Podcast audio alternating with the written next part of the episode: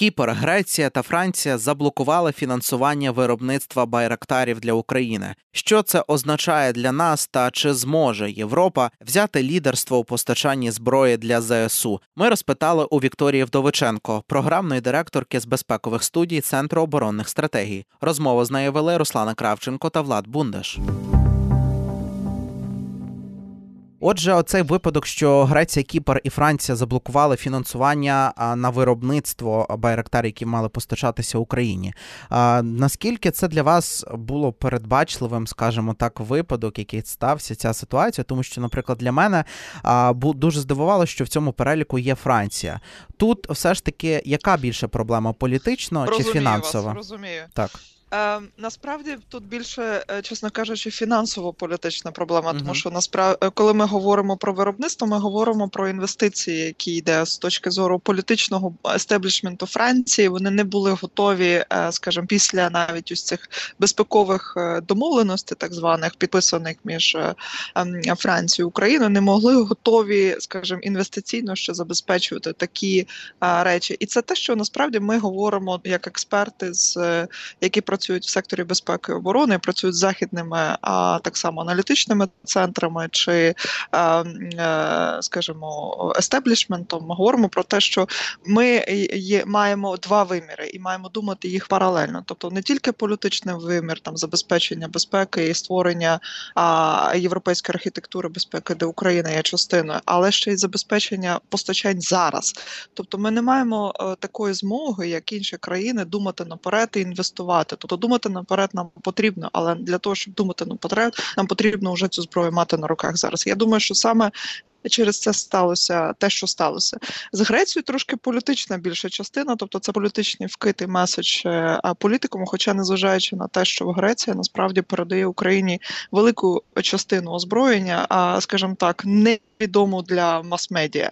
І тут, зокрема, я говорив про Конгрес США. Ми всі пам'ятаємо цю ситуацію, що вони не можуть проголосувати законопроєкт для подальшої допомоги Україні. І дуже багато політиків та експертів зараз говорять, що оце лідерство від США в постачанні Україні зброї має перейняти Європа. Чи є зараз насправді? Основне питання: чи є в Європі зараз на це ресурси, щоб покрити нашу потребу, і чи вистачить країнам Європи справді оце перш за все політичної волі? Давайте так. Ну Європа е, має і принципі розуміє про те, що їй потрібно мати лідерство, але е, по кількості допомоги і так само по політичному впливу, звісно, нам, чесно кажучи, без сполучених штатів ніяким чином не обійтися. Е, саме тому і ви чули слова посол е, США в Україні про те, що вона закликає Конгрес так само підтримати, надати допомогу і зробити це якомога швидше, тому що насправді. Е, не потрібно чекати там Вашингтонського саміту НАТО, як зазначають дуже часто в Конгресі, або думають про те, що а, відтягування або відтермінування цієї допомоги буде політично цікавим символом. А, Українська сторона, і ми, як українські експерти, закликаємо, що це потрібно робити зараз. Це саме до того а, аспекту, який я намагалася раніше розповісти, про те, що наше відчуття часу, да, воно трошки інше від відчуття демократичних країн, які не розуміють або не перебувають в стані війни. Тобто, відповідно, е, е, планування це нормальна історія, да? але для того, щоб нам планувати в майбутньому, нам потрібно уже з чимось це робити. Е, для того, щоб бути сильними і спроможними, нам потрібно цю зброю, так само, як і допомогу отримувати наразі.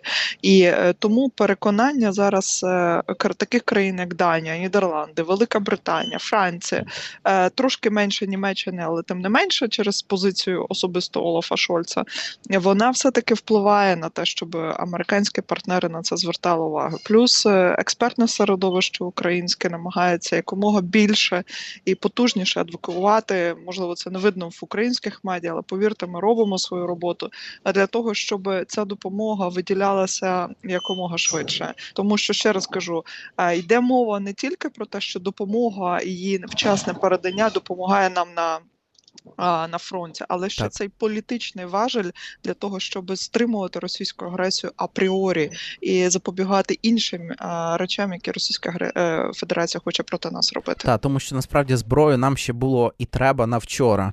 Це дуже важливе насправді уточнення, що оця, скажімо, затримка вона дуже погано впливає, зокрема на ситуацію на фронті.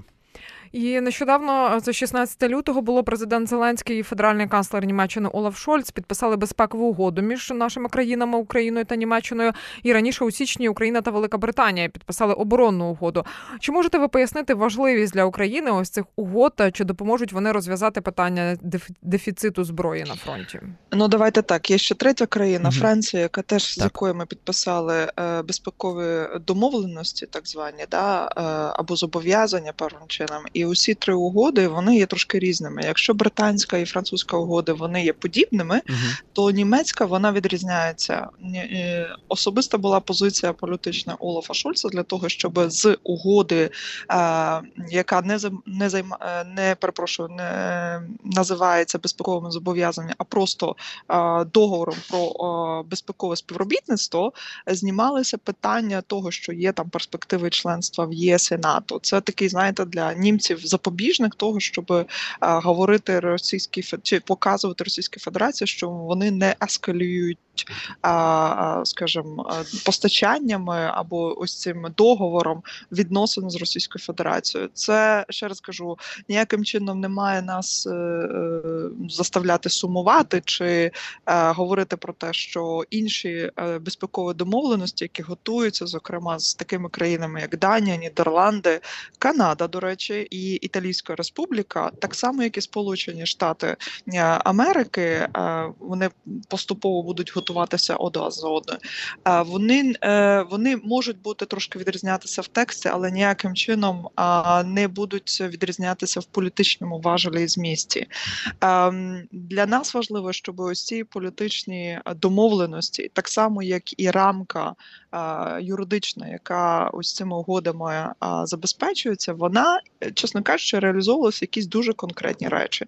А, Дуже конкретні речі це мається на увазі такі, знаєте, англійською називається action plan, тобто план заходів. Конкретно, що на цього року, там на весну, на осінь, на січень наступного року е, ми говоримо про які постачання, про які е, кількість допомоги ми говоримо. Тому що е, ще раз кажу, для європейців оцей вимір часу він трошки інший, або перцепція часу інша ніж для нас. Тому що ми, коли підписуємо якісь політичні зобов'язання, ми апріорі говоримо про те, щоб була під них е, конкретний план заходів і реалізація яких відбувалася вже.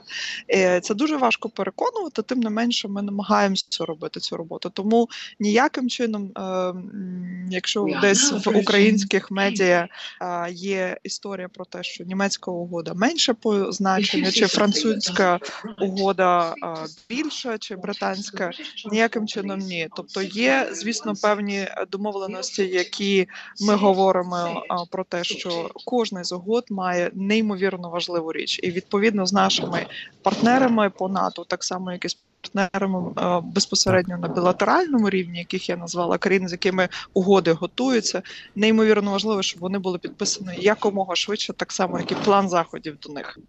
Так, у нас залишається дві хвилинки. Я хочу ще уточнити, поставити ще одне питання. Ось ви сказали, що ця угода з Німеччиною насправді а, не включає, скажімо так, ось ці зобов'язання щодо вступу України. Положення, так, положення, положення. так щодо вступу України в НАТО. Зокрема, тут насправді виникає питання, чи до сих пір Німеччина і інші країни Європи бояться Росію, наскільки тут Росія має на них сильний вплив. Тому що насправді ми пам'ятаємо нещодавне заяву з тим ж самим Еквадором, який сказав, що він передасть Україні зброю. Але потім, коли Росія сказала, що вона більше заборонить експортувати їхні банани до себе, вони сказали, що вони не передають зброю вже Україні. Наскільки тут сильний російський вплив, скажімо, в країнах Європи і Латинської Америки? Ну, російський вплив завжди буде Мгм. важливим і для цих країн, і в тому е, в тому безпосередньо зв'язку, що е, ми говоримо про країни глобального півдня, е, які ви згадуєте, да? але і ще й так звані країни Великої Сімки чи потуги безпосередньо європейські е, чи країн е, західного світу, те, що ми не іменуємо. І відповідно, коли ми говоримо про них, ми говоримо про те, що кожен із таких сигналів є важливий. Саме тому ще раз кажу, німецька угода ніяким чином не підважує е, ні євро, євроінтеграційні чи євроатлантичні е, прагнення України. Але е, виключно ось ці положення про там, скажімо, членство в ЄС і в НАТО були зняті за особистим проханням е, канцлера Олафа Шольца знову ж таки як запобіжник до ескалації. Тим не менше, е, я не думаю, що цей, е, цей прецедент буде надалі використаний іншими країнами, щоб такою країною, як Канадою, чи Данією, чи Нідерландами, про е, що ми говорили раніше, коли угоди зараз готуються, чи на етапі свого підготовчого процесу перебувають, так само, як і Італі... з Італійською республікою. Але нам важливо розуміти, що знаєте, оцей важель стримування, або як ви правильно називали, побоювання щодо російської агресії, він існує.